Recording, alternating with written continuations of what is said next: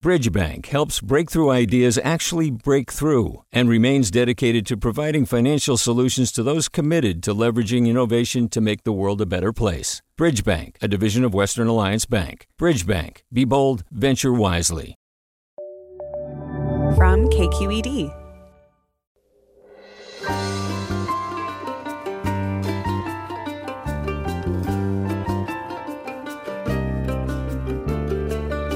From KQED in San Francisco, I'm Alexis Madrigal.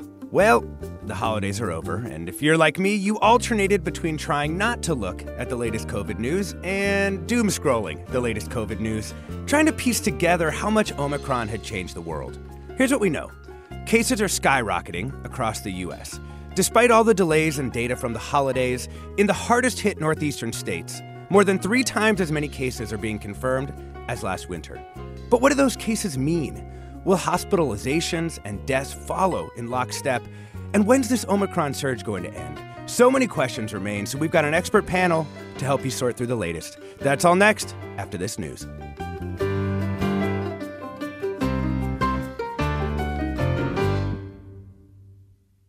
Welcome to Forum. I'm Alexis Madrigal. It's hard to believe, but it was less than six weeks ago when no one was talking about Omicron. Even people at NPR had to figure out how we were going to say the word. But in the six weeks since scientists in southern Africa sequenced and reported the new variant, it's dominated headlines and case counts across the world. Delta, which had become dominant across the globe, was shoved aside by Omicron within just a few weeks of landing in any new area. Just in the last 30 days, more than 50 million people have tested positive for COVID in the U.S. We don't know everything about the variant now, but we know a lot more than we did six weeks ago. Yes, Omicron moves as quickly as epidemiologists feared it would, and maybe, maybe, for one reason or another, it's le- less lethal than its predecessor variants. Now we need to understand what these new conditions mean for our lives over the next few weeks and months.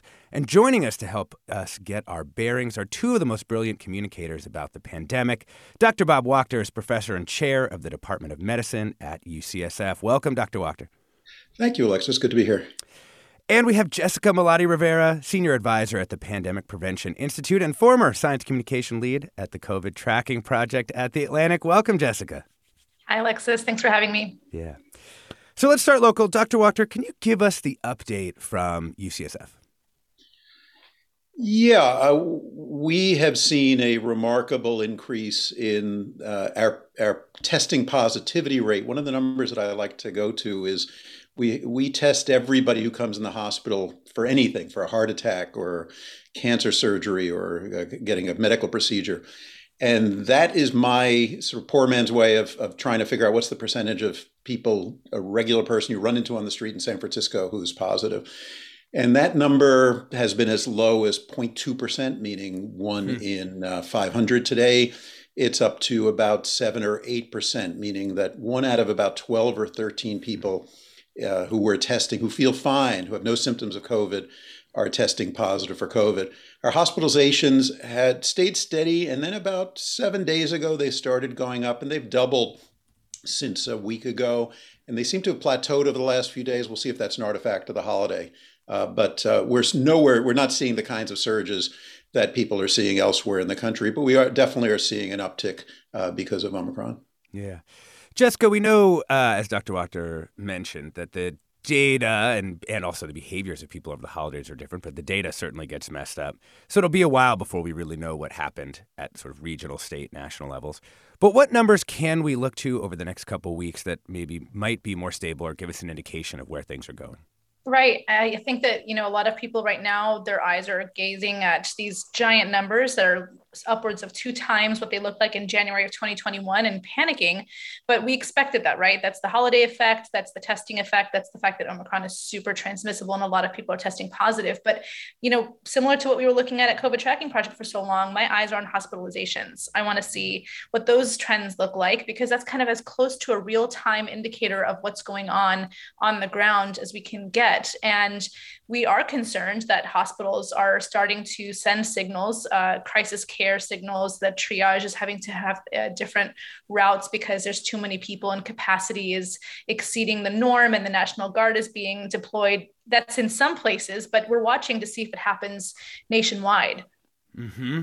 And it's really, you know, it's interesting, Dr. Wachter. I mean, the vaccinations, and, and in particular, places that are heavily vaccinated, it seems like they're holding up okay, like say in the Bay Area? Yeah, I, I, I think when I talk to colleagues in Cleveland or New York or Houston or Miami, uh, we are seeing a surge here, but nothing like what they are seeing. And I, I, suspect that it's a combination of the fact that the Bay Area is the most heavily vaccinated region in the country, which means uh, there will be a lot of breakthrough cases. We're all hearing about them, friends and family uh, getting cases, even though that they've gotten two or in many cases three shots. But by and large, those people don't get very sick. And so the, there is this real disconnect in places that have a lot of vaccination between cases that are skyrocketing everywhere and really sick people, which we are we're seeing some, but most of those are in unvaccinated people. We're also seeing a new phenomenon actually two new phenomena in the hospital. One is because our healthcare workers are mm. uh, so highly vaccinated. At UCSF, everyone is. Um, as they get breakthrough cases, which they do, and they don't get them from the hospital, they get them from the rest of their life, they've got to be out of work for some period of time. So the stress that we're feeling at UCSF is not the hospitalized patients with COVID, of which we have about 45 out of 700 beds. So it's not it's not a huge deal.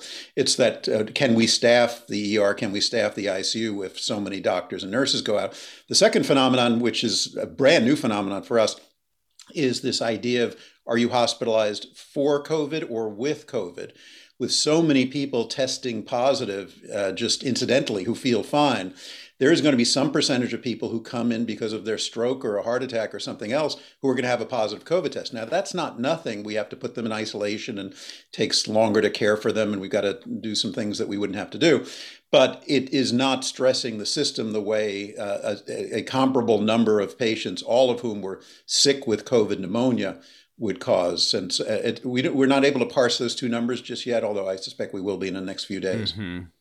Well, and some people have been trying to track that number for for a long time, and at least in previous waves, it seemed like it was.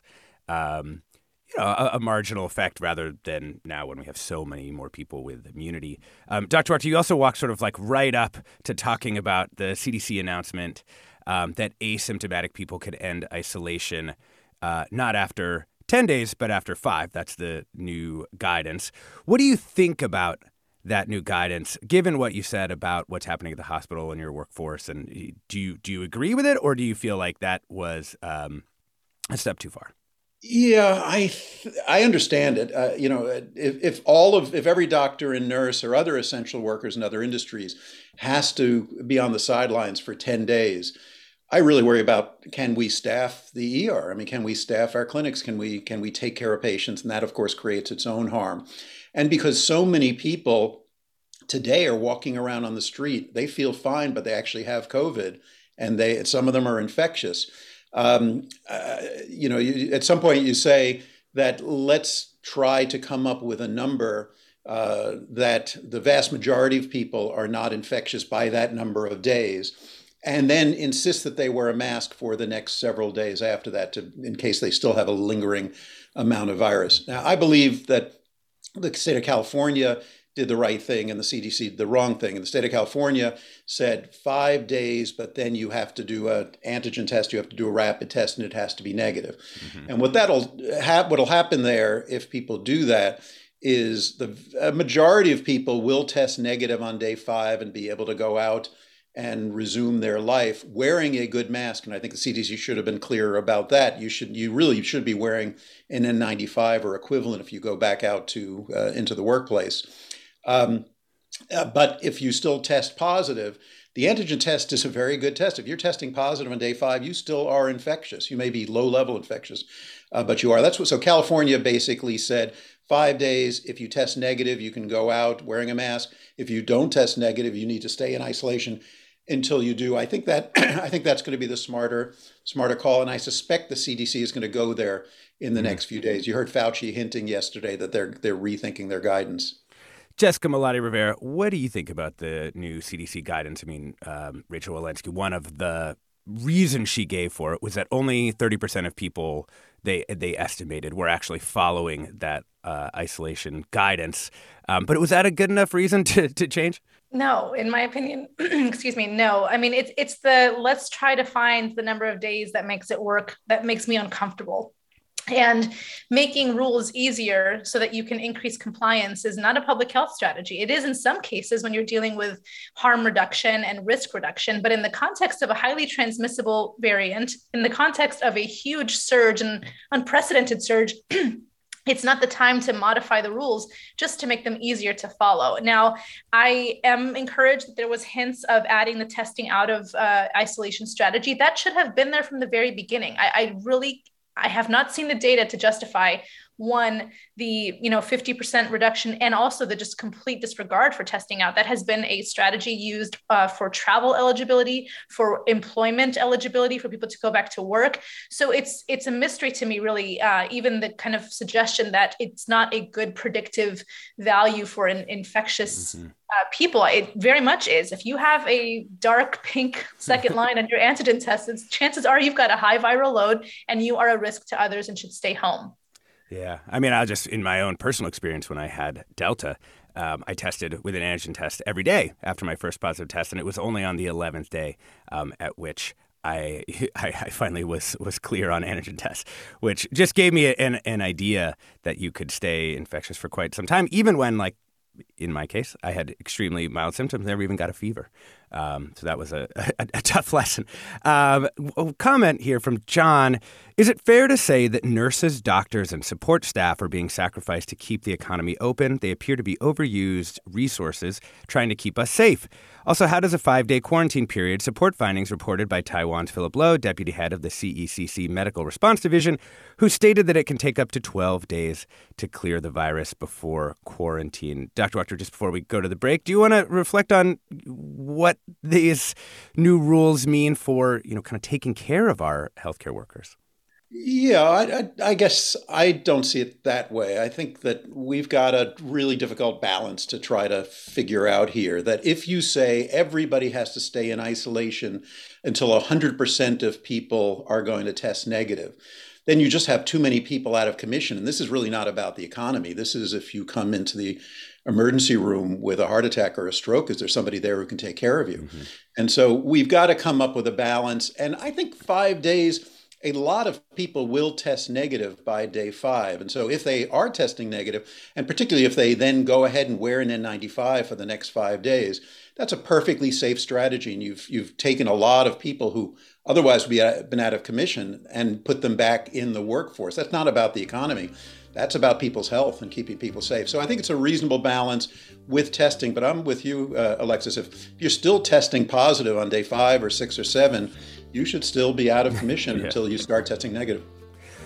What are your Omicron and pandemic questions? Give us a call now, 866 733 6786. That's 866 733 6786. Get in touch on Twitter and Facebook, we're KQED Forum, or you can email your questions to forum at kqed.org. We're joined by Dr. Bob Wachter from UCSF and Jessica Malaty Rivera from the Pandemic Prevention Institute. I'm Alexis Madrigal. Stay tuned for more after the break.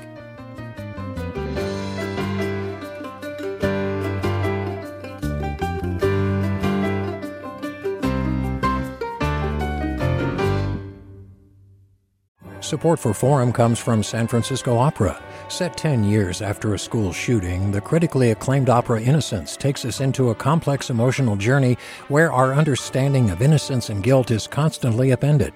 Kaija Saariaho's ethereal score collapses the past into the present as a community of survivors grapple with how to move forward.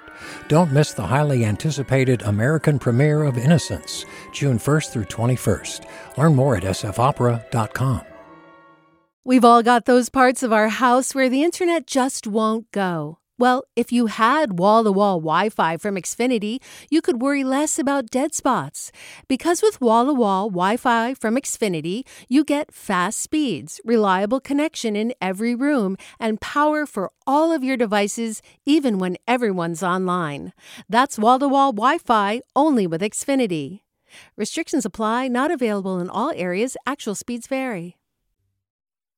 Welcome back to Forum. I'm Alexis Madrigal. We're talking about the latest COVID 19 news and hearing what we can expect in this latest phase of the pandemic with Dr. Bob Wachter, professor and chair of the Department of Medicine at UCSF, University of California, San Francisco, of course, and Jessica Malaty Rivera, senior advisor at the Pandemic Prevention Institute and former science communication lead with the COVID Tracking Project at the Atlantic. Um, we have some questions coming in, which we're going to get to in just a second. First thing I want to make sure that people get across, just as a public health measure, uh, Dr. Wachter, can you just walk us through like what mask should people be wearing? We've gone over it a million times, I know, but I just it felt like I went to an airport this over the holidays, and it felt like there was a mix of people between you know those who had like three masks on and people who had like a T-shirt over their face. Um, so what what should people be wearing? Let, let's let's the t-shirt over the face is not the right call. Let's start there. Um, I wear I wear an N95 or the equivalent KN95 and uh, or, or anything that has 94 or 95 in it. Uh, pretty much anywhere uh, I go now when I want to wear a mask. It seems silly to me to not wear the best possible protection uh, if you're if you're wearing a mask, and you should be wearing a mask when you're in indoor spaces and pretty much most of the time. So uh, I didn't do that until a month or two ago. I felt like um, if I wore a surgical mask and then a good tight fitting cloth mask on top of it, that gave a level of protection that's not far off the N95. But since Omicron is so much more transmissible than than the prior variants. It just seems like the right call is the virus has upped its game. We might as well up our game and wear a mask that gives us a fighting chance of keeping the uh, the virus at bay. I think it's also in the beginning the only N95 I had access to was the kind I wear in the hospital, and it's frankly pretty uncomfortable to wear that for four to six hours. The N95s you can get now, or the KN95s, are pretty much as comfortable as a surgical or a cloth mask. It's just not a big deal. Why not wear the better mask? Diane from Oakland has a mask question here. Welcome to the show. Um, the KN95 is okay because they all say not for medical use on on the packaging. Great question. Yeah, the, and it says for particulate use for smoke and kitchens and that kind of thing. Well, you definitely don't want to use one that has a, a valve, the kind that uh, sometimes people use in, in fire season. But um, yeah, no, the, the, the, the KN95s are fine. I, you know, there are counterfeit masks out there that are not. There are some websites that you can look up the quality of the mask, but the kind that you can, if you go on Amazon or some other site and look up the reviews of the mask, you can find one that that works well. And I wouldn't pay attention to what it says on it. If it says 94, 95 on it, that means in in general it's filtering out you know 19 out of 20 particles and that seems to be enough to uh, to prevent transmission in pretty much all circumstances. Thanks, Dr. Wachter. Jessica, a question from a listener. Robert writes We keep hearing Omicron poses a less severe threat. How about its impact on spreading long COVID cases yet? Do we have any handle on that yet or any data? I don't think we do. I think that, you know, we know that the the variant that causes the variant Omicron still causes COVID 19 as a disease. It is still SARS CoV 2. And we know that the risk is high for long COVID, especially if you're unvaccinated. Um, but because Omicron just recently emerged uh, in as recent as November, um, earliest reports for that variant, we haven't seen enough data to show that people who've been infected are experiencing long or kind of prolonged symptoms. But I would imagine, especially those who are unvaccinated, are at a greater risk uh, as they were with other variants and the original the original mm-hmm. wild type virus. Mm-hmm. And Dr. Wachter, do we know more about long COVID, or does it still feel like it's in this sort of cloud of kind of symptoms and timelines, and it's been difficult to figure out what to think about long COVID, though we know that it is something that like a lot of people are experiencing? Yeah, I mean, a number of my colleagues are doing terrific research on it, and and and my sense is that it still is a little bit up in the air how much of it is from persistence of infection, how much of it is from your immune system reacting in a way that, that causes you harm, and how much of it we just don't understand. Um, it's it's real. There's no question that that a fair number of people have symptoms that last for more than a month or two, and there are now people who have symptoms that have lasted for more than a year. Um, it's also a tricky thing to study. Obviously, you do if you serve, do surveys of people and ask them, "Do you have fatigue or brain fog?" I, you know, I might answer yes on some days, and so it's it's a hard thing to study and to be sure about. I go with the, the, the general numbers of five to 10 or so percent of people continue to feel crummy a month or two out. And that's real enough. You know, when people say to me, well, you know, you've gotten three vaccine shots, you're not going to die of COVID. You know, why are you fretting so much? And the answer partly is I don't want to catch it and spread it to somebody else. The answer is partly, even if you don't get sick enough to go to the hospital or die, plenty of people feel like they've been run over by a bus. And the answer is partly that I think there is some small but non zero chance that you get COVID and you'll still feel uh, terrible six months or eight months or a year later. And all of those are good reasons to try to avoid getting it. And then there's the new narrative, of course, Alexis, that we're all going to get Omicron. You might as well do, you know, fill in the blank as to whatever, whatever uh, throwing caution to the wind looks like. And I think that's just wrong. I mean, if hmm. you are unvaccinated and you're not being careful, you're not wearing a mask, then you are going to get it. It's inevitable. That's how you will get your immunity. But for people who've gotten, uh, particularly if people have gotten three shots, if you're out there being ca- careful, wearing the right mask, uh, avoiding big crowds, I think there's a pretty good chance you will dodge this bullet. And I think you'll probably only have to do that for uh, four to six weeks. Uh, and when we'll be on the other side of this. So I still think it's worth trying not to get it in part because of the possibility of long COVID. Jessica Malaty Rivera, where's your sort of personal risk meter? We just heard Dr. Wachters there that now is a good time to sort of batten down the hatches because it may be that based on previous surges, we just have some few weeks to get through here. What, where, what's happening with your own behavior? Right. So there's definitely a degree of anxiety in the fact that I've gone this long without contracting COVID 19. And to, the, to think about getting it seems like somewhat of a failure, but I understand that that's wrong thinking. I, I recognize that you know the odds are not really in anyone's favor at this point given the high transmission. But i have throughout the pandemic had a pretty low tolerance for risk mostly because i have young children. I have a daughter who's five who's fully vaccinated but i also have a three and a half year old who's not vaccinated yet. And so a lot of our risk decisions that we make as a family center around our son who we are eagerly anticipating that approval and that extension of the eua so that he can be more protected and so we keep things really low key here. Um, I do think that it's important to remind people, like Dr. Wachter said, that getting an infectious disease is not a public health strategy. We don't want to be encouraging people to get it as a means to kind of get across mm-hmm. that milestone. Um, and I certainly don't want to get it too, uh, mostly because I don't know uh, what could happen to my children. I think statistically speaking, it's probably going to be mild, but I don't want to take that risk. And so, mm-hmm. and I always preface the way that I communicate about my decisions in that my risk tolerance is admittedly very, very low. Um, so we are mostly homebodies these days. Let's bring in uh, Tanya from San Carlos. Welcome to the show. Hi. Uh, first, I want to thank you all for your service over the last couple of years. I've gotten a lot of good information from you. Um, so I have a question about the uh, children under five. So there's a lot of talk about the pandemic of the unvaccinated. Can you talk about how that applies to two to four year olds um, since they can't get the vaccine?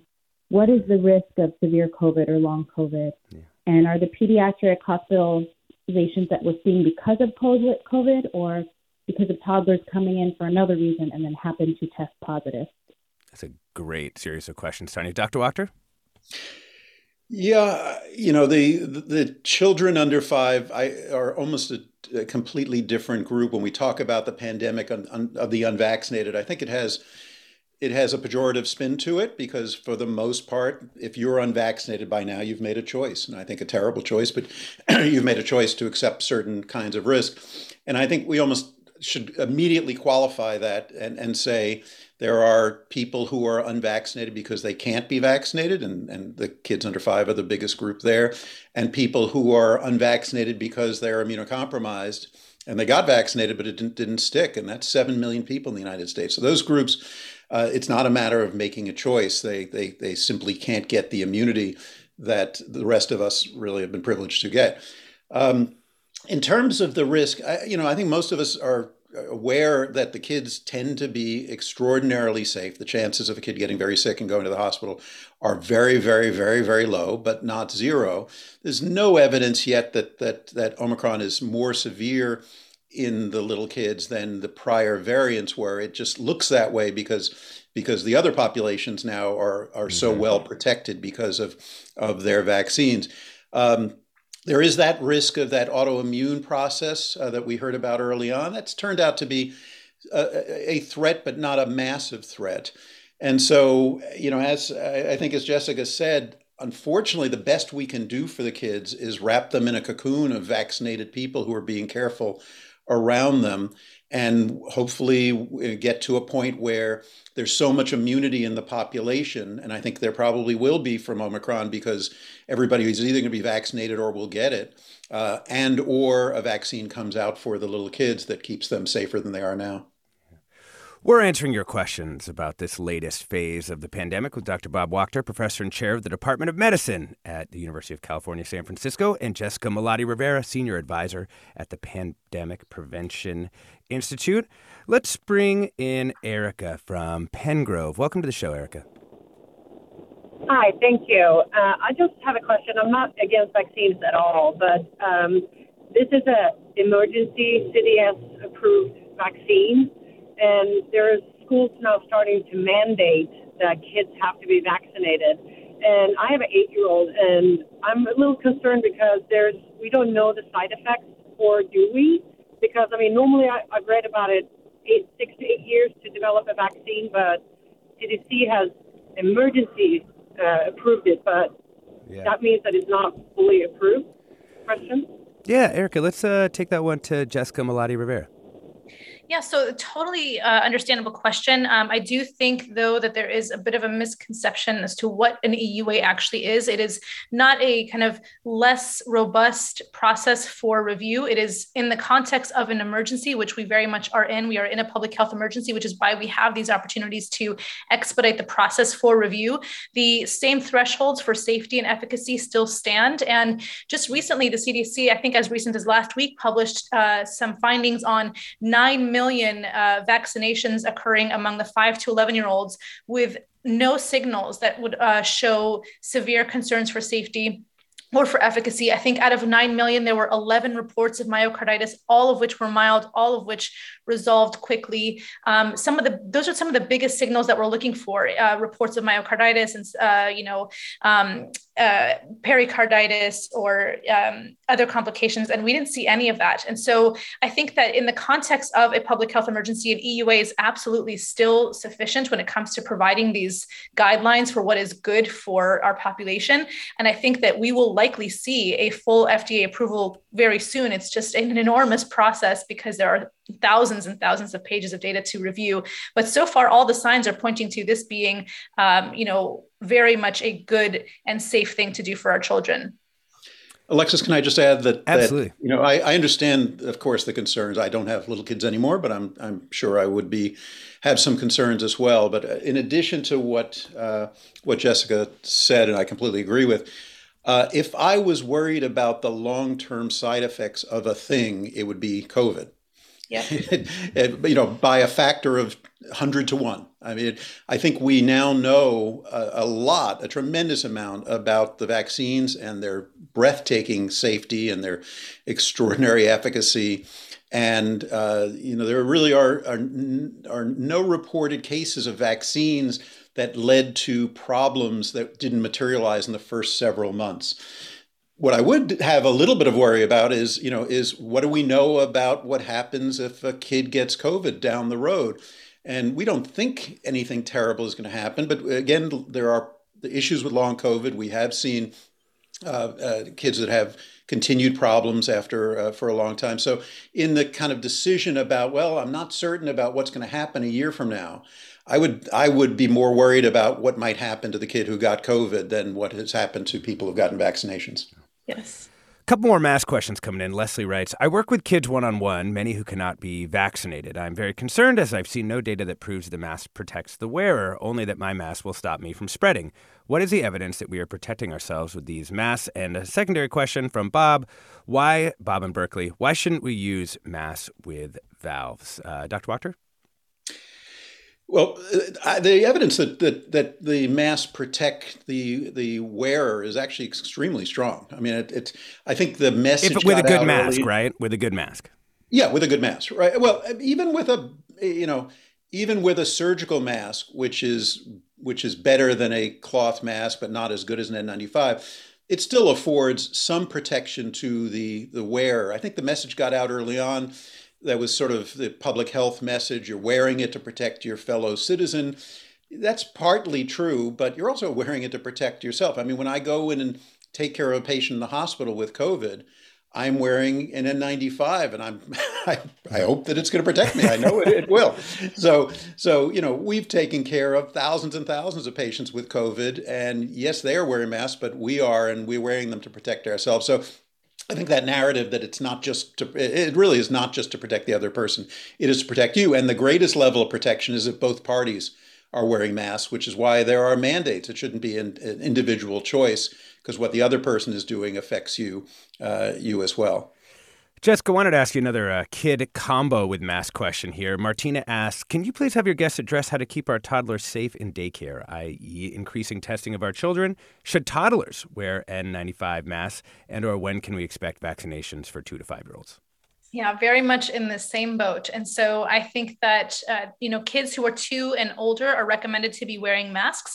Uh, N95 masks don't come that small, but there are other masks that are equivalent. Like Dr. Wachter said, there are KF94s um, that are that come from Korea that are often made in children's sizes. I've stocked up on those for my three and a half and five year olds, and I think that they're wonderful.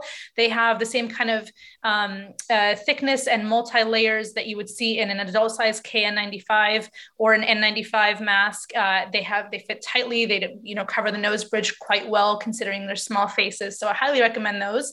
Um, and when it comes to when we can see the authorization, excuse me, we did get some disappointing news that it's going to take a bit longer as they have to uh, kind of recalibrate the study to consider a third dose because unfortunately the uh, immune bridging for the toddler age was not as high. There were no safety signals but they wanted the efficacy to be much higher. Now for the younger kids it was high which is great and i think that this third dose will probably be the solution to give us that data that will show us that these vaccines at this dosage at this series will provide kids with sufficient protection compared to those who got the higher doses, kids who are five and up. So it should probably come, I would hope, sometime mid 2022 is when they've anticipated it probably not what a lot of parents want to hear. We're talking about the latest COVID 19 news, hearing what we can expect in this latest phase of the pandemic with Jessica Malaty Rivera, Senior Advisor at the Pandemic Prevention Institute, and Dr. Bob Wachter, Professor and Chair of the Department of Medicine at the University of California, San Francisco. Taking your Omicron and pandemic questions, you can give us a call now, 866 733 6786. That's 866 733 6786. We'll get through as many as we can. You can also get in touch on Twitter and Facebook. We're at KQED Forum, or you can email your questions to forum at kqed.org. Quick question I wanted to answer myself here. Leslie asks It is my understanding that once someone has COVID, they may test positive for up to three months following the infection. How does that play into getting a negative test in five or even 10 days? And the reason is there's kind of two different types of tests there's the PCR tests looking for genetic material from the virus, and there are the antigen tests uh, looking for, for other uh, things. And you're talking about antigen tests when you're talking about five days uh, or 10 days. PCR tests, different kind of tests. So it really makes sense when you're talking about these things just to make sure you're, you're getting the right test for the right uh, purpose. I'm Alexis Madrigal. Stay tuned for more Forum after the break.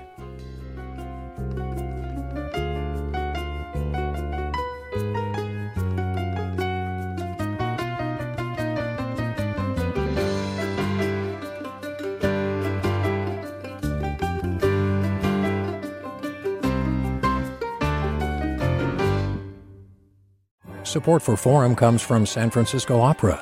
Set 10 years after a school shooting, the critically acclaimed opera Innocence takes us into a complex emotional journey where our understanding of innocence and guilt is constantly upended.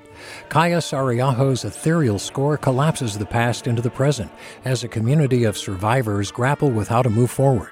Don't miss the highly anticipated American premiere of Innocence, June 1st through 21st. Learn more at sfopera.com.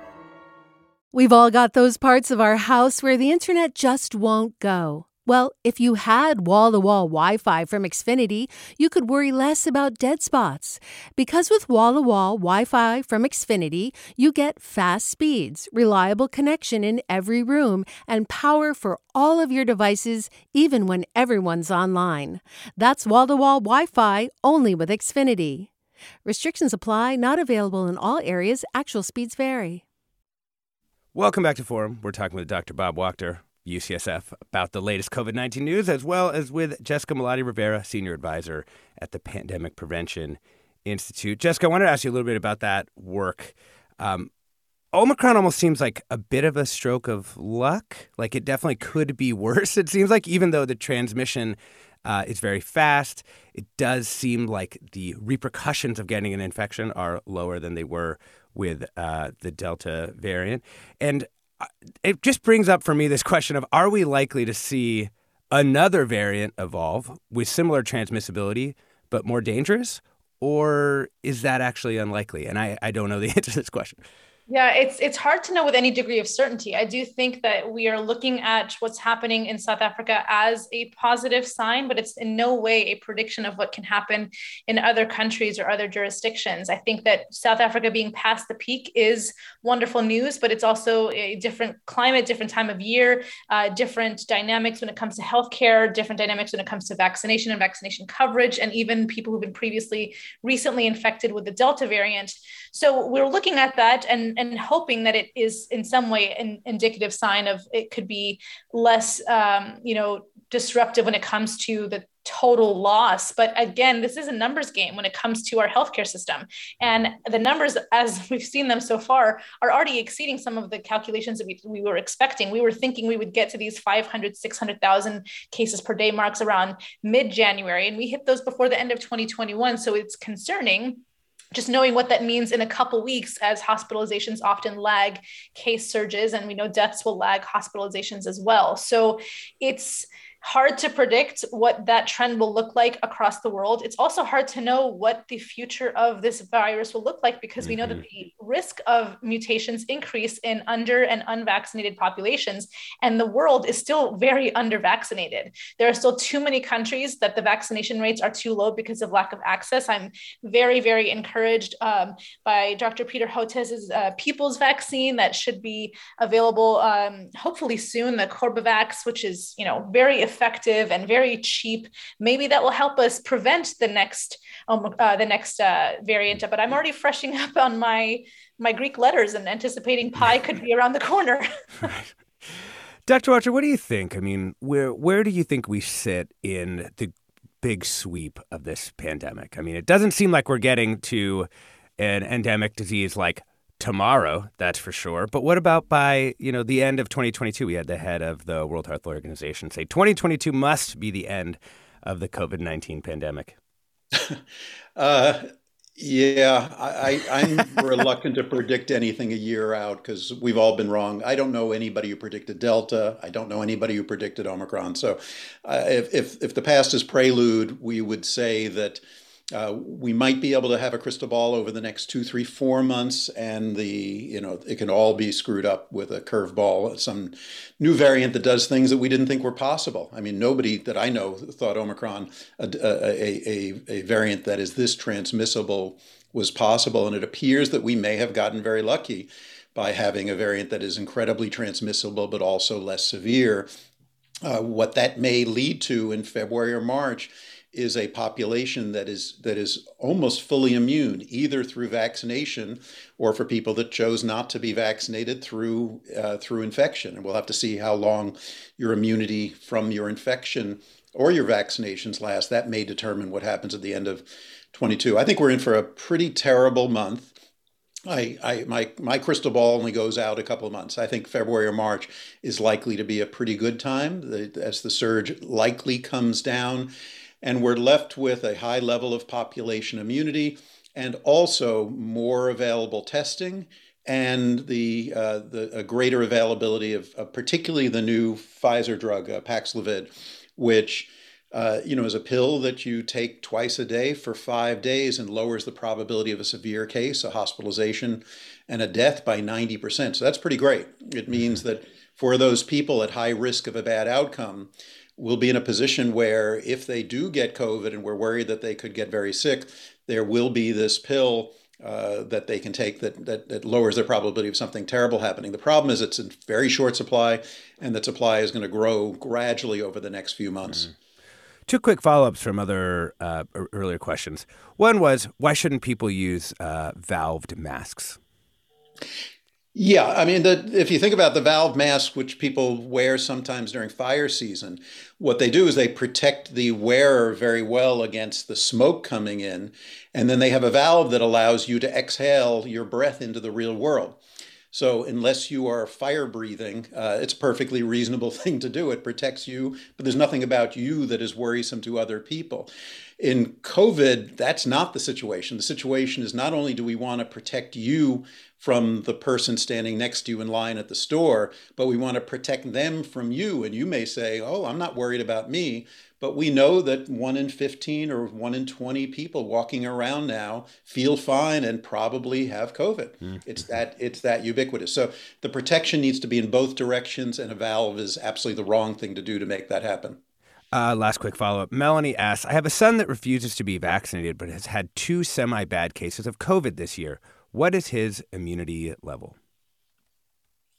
Uh, yeah, I don't think we know. Um, first of all, when I hear people say I had, you know, I had prior COVID, first of all, you want to be sure that they did. I just know a lot of people who said I had COVID, and the answer is they felt really sick, you know, six or eight or ten months ago, never had a test, and so we are not at all sure they had they had COVID. There's you know virtually everybody who feels crummy these days thinks they had COVID, and a fair number of them test and turn out to be negative. The second thing is it's clear now with Omicron that you, if your immunity comes from a prior case of COVID, that is not very, very good protection. And, uh, and, and so probably equivalent to have gotten a single vaccine shot, which hardly affords any protection at all. Whether if you got a case of COVID and then another case of COVID and that was real, whether that's the equivalent of a vaccine and maybe your two shots of vaccine. That's my guess is is that's about the level of protection you have. Not as good as if you've gotten vaccinated. And I just don't see any reason why if someone has had prior COVID, go ahead and get vaccinated. You will be super protected. And since Omicron is so good at its job of infecting people, you want to be as protected as you can possibly be. Okay. Let's bring in Harvey from Berkeley into the conversation. Okay.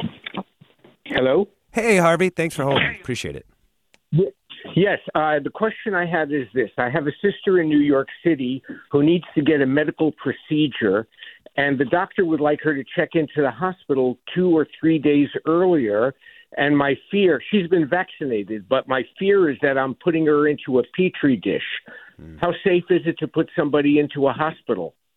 It's a great question, Doctor Wachter. I mean, you're in the hospital. Yeah. Uh, I think the hospitals are are uh, one of the safer places to be now. First of all, we're incredibly cognizant of the risk of COVID. We walk around and deal with it all the time. Uh, in a hospital like mine, everybody is vaccinated. Uh, the patients are all tested when they come in, so we know if they do or don't have COVID. If they if they do, we, they're in very strict isolation.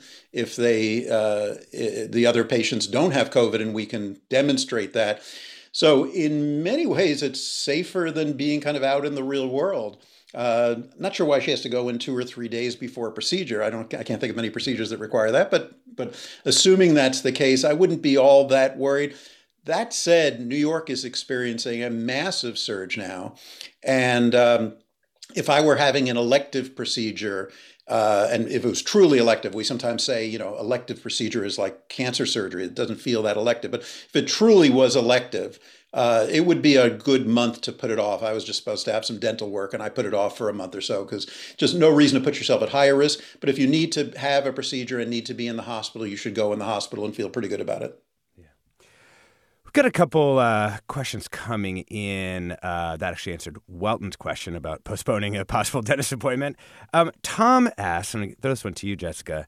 I'm 10 days into COVID and feeling better. What do I do now? I tested positive with a home kit yesterday. I'm confused because I think I shouldn't be testing positive anymore. Should I still be in quarantine? Tough question. Very tough question. And you kind of hinted at this uh, earlier too, Alexis, of using the right test for the right purpose. So, you know, as of you know, right now the protocol was that you are we should be in isolation for 10 days from symptom onset that was recently changed for you know five days and it might change again to five days plus testing out. So i would say it depends on the test that you're taking. It is very likely that you'll test positive on a pcr test even at home pcr tests uh, for a longer period than you are infectious especially if you are asymptomatic. It can be very confusing to get a positive test this many days after the onset of your infection. But if you are ha- if you are asymptomatic and it's been at least 10 days and you are testing negative on an antigen antigen test, then I would say that you are free to go. Um, that will be a good indication that you are not, you know, with a high viral load, uh, potentially risky to others in, infect- in shed- shedding infectious virus. But PCR tests are highly sensitive and highly specific and can give, you know, air quotes, false positives for a long period of time. Let's uh, bring in Rebecca from Oakland. Hi, Rebecca. Oh, hi. Hey, you're on. Thanks. Um, yeah, so um, I want to preface my statement by saying uh, I'm completely pro vaccination. I'm vaccinated and boosted. Uh, my uh, my question and concern has to do with masking of small children. Um, I don't see um, anyone talking about the fact that the guidance in the U.S. contradicts the World Health Organization's guidance, which is to never mask kids under five because it isn't developmentally appropriate. They're still learning how to speak. They're still learning how to, you know, understand other others' emotions, and they need to see faces. Um, and especially now, we're seeing millions of people become infected with a contagious variant despite mask mandates being in place.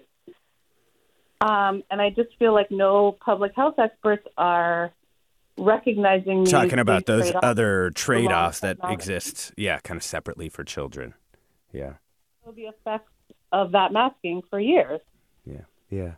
Let's um dr Wachter i'll have you both answer this one because i think they're, it, it actually is a lot like the schools in general. Like how do we measure the trade-offs between public health and other types of developmental values with children yeah, I'm not a pediatrician, so I'm, I'm, I do not consider myself an expert in this, nor do I have small kids anymore. I, it is a pure trade off. There's no question that masking is not perfect. We prefer that the kids uh, kids don't mask if possible. We also vastly prefer they don't get infected.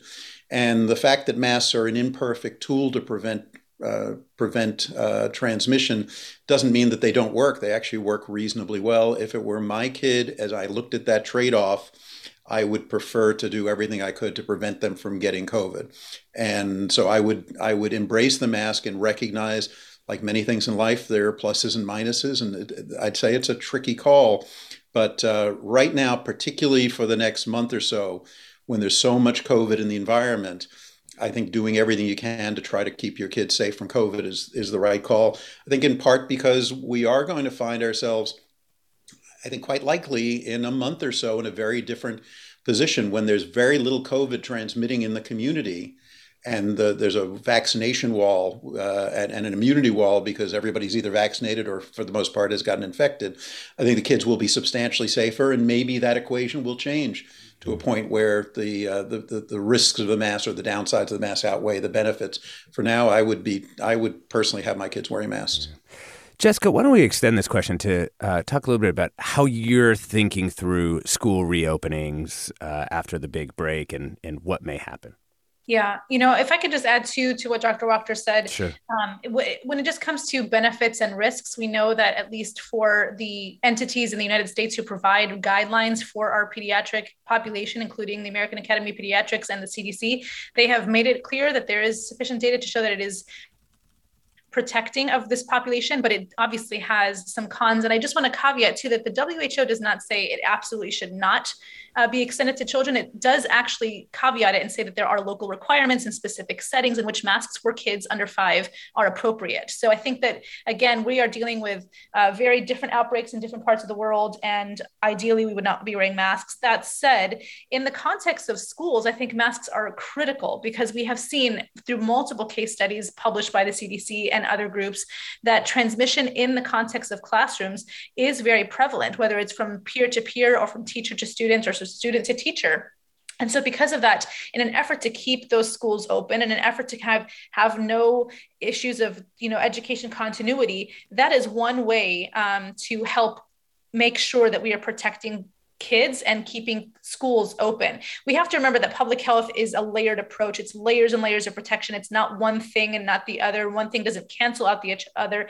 And since kids under five are not eligible for vaccination, masks are one of the best ways we can do to protect those school reopenings. Now, my kids are still young. I definitely have the opportunity to keep my kids home with uh, childcare here that's also providing some education. And so, because my, again, I mentioned my risk tolerance is so we're waiting a little bit. I talked to some parents this morning about this very thing of waiting till like that post holiday surge, uh, the numbers kind of recalibrate before they send their kids back to daycare and preschool and kindergarten. And I'm on that boat. I'm waiting just a little bit longer. I'll probably send my daughter back maybe end of January, early February. But because we are in an very, very acute surge, um, I would rather keep the risk low at home again for my unvaccinated uh, child my son who's not yet, el- yet, eligible but in the context of other things both of my kids are wearing masks and i think that they have now learned that public health behavior it's this muscle memory of i'm wearing a mask to protect other people i mean even my daughter one day was saying that when she felt sick she said well if i wear a mask i won't get grandma sick and i just love mm. that that you know has already permeated her mind that she knows she's doing something to help other people stay safe yeah.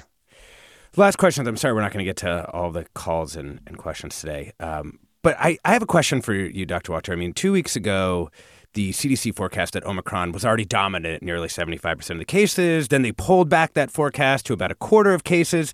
So, understanding there's always going to be a lot of uncertainty in these kinds of estimates because we're not sequencing the genome of every uh, of every SARS-CoV-2 infection on in the planet.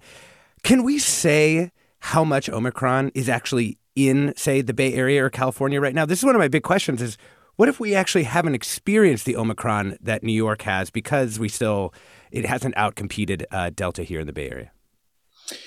Yeah, I mean, it's a little tricky because we're not sampling every person, so we're going to have to make guesses. And uh, I mean, you can look at the, the northward curve of transmission of cases in our region and take a good guess that that is mostly Omicron because we've never seen anything quite like that in Delta. It just is not that transmissible. So I'm guessing it is the majority of cases here. Mm-hmm. I don't know that it matters that much. Uh, you know, I think for now we have to assume there's a mix of Delta and Omicron. I think that the, the national and international data is pointing to Omicron becoming the dominant virus and winning the race against Delta, which is mostly good news uh, because it is increasingly clear that it's uh, that is milder.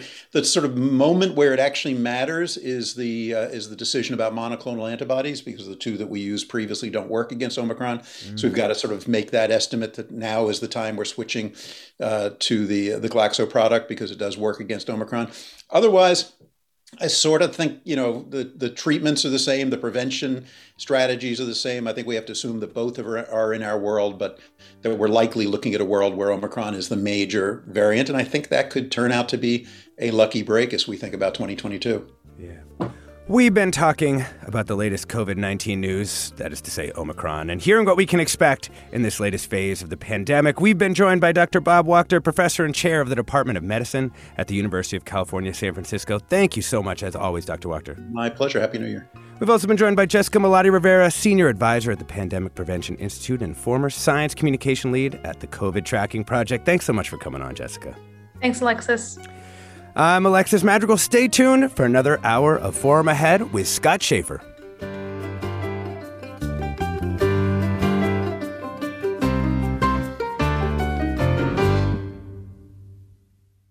Funds for the production of Forum are provided by the members of KQED Public Radio, the Germanacos Foundation, the Generosity Foundation, and the Heising Simons Foundation. Support for Forum comes from San Francisco Opera. Set 10 years after a school shooting, the critically acclaimed opera Innocence takes us into a complex emotional journey where our understanding of innocence and guilt is constantly upended. Kaija Saariaho's ethereal score collapses the past into the present as a community of survivors grapple with how to move forward. Don't miss the highly anticipated American premiere of Innocence, June 1st through 21st. Learn more at sfopera.com. We've all got those parts of our house where the internet just won't go. Well, if you had wall to wall Wi Fi from Xfinity, you could worry less about dead spots. Because with wall to wall Wi Fi from Xfinity, you get fast speeds, reliable connection in every room, and power for all of your devices, even when everyone's online. That's wall to wall Wi Fi only with Xfinity. Restrictions apply, not available in all areas, actual speeds vary all over the country. We need to improve reading in Wisconsin. Schools are changing the way they teach reading. I'm calling for a renewed focus on literacy. We have gotten this wrong in New York and all across the nation. And it's happening because of a podcast. I think your podcast has changed my life. And I'm going to share this podcast with everyone I meet. Sold a Story investigates how teaching kids to read went wrong. New episodes of Sold a Story are available now.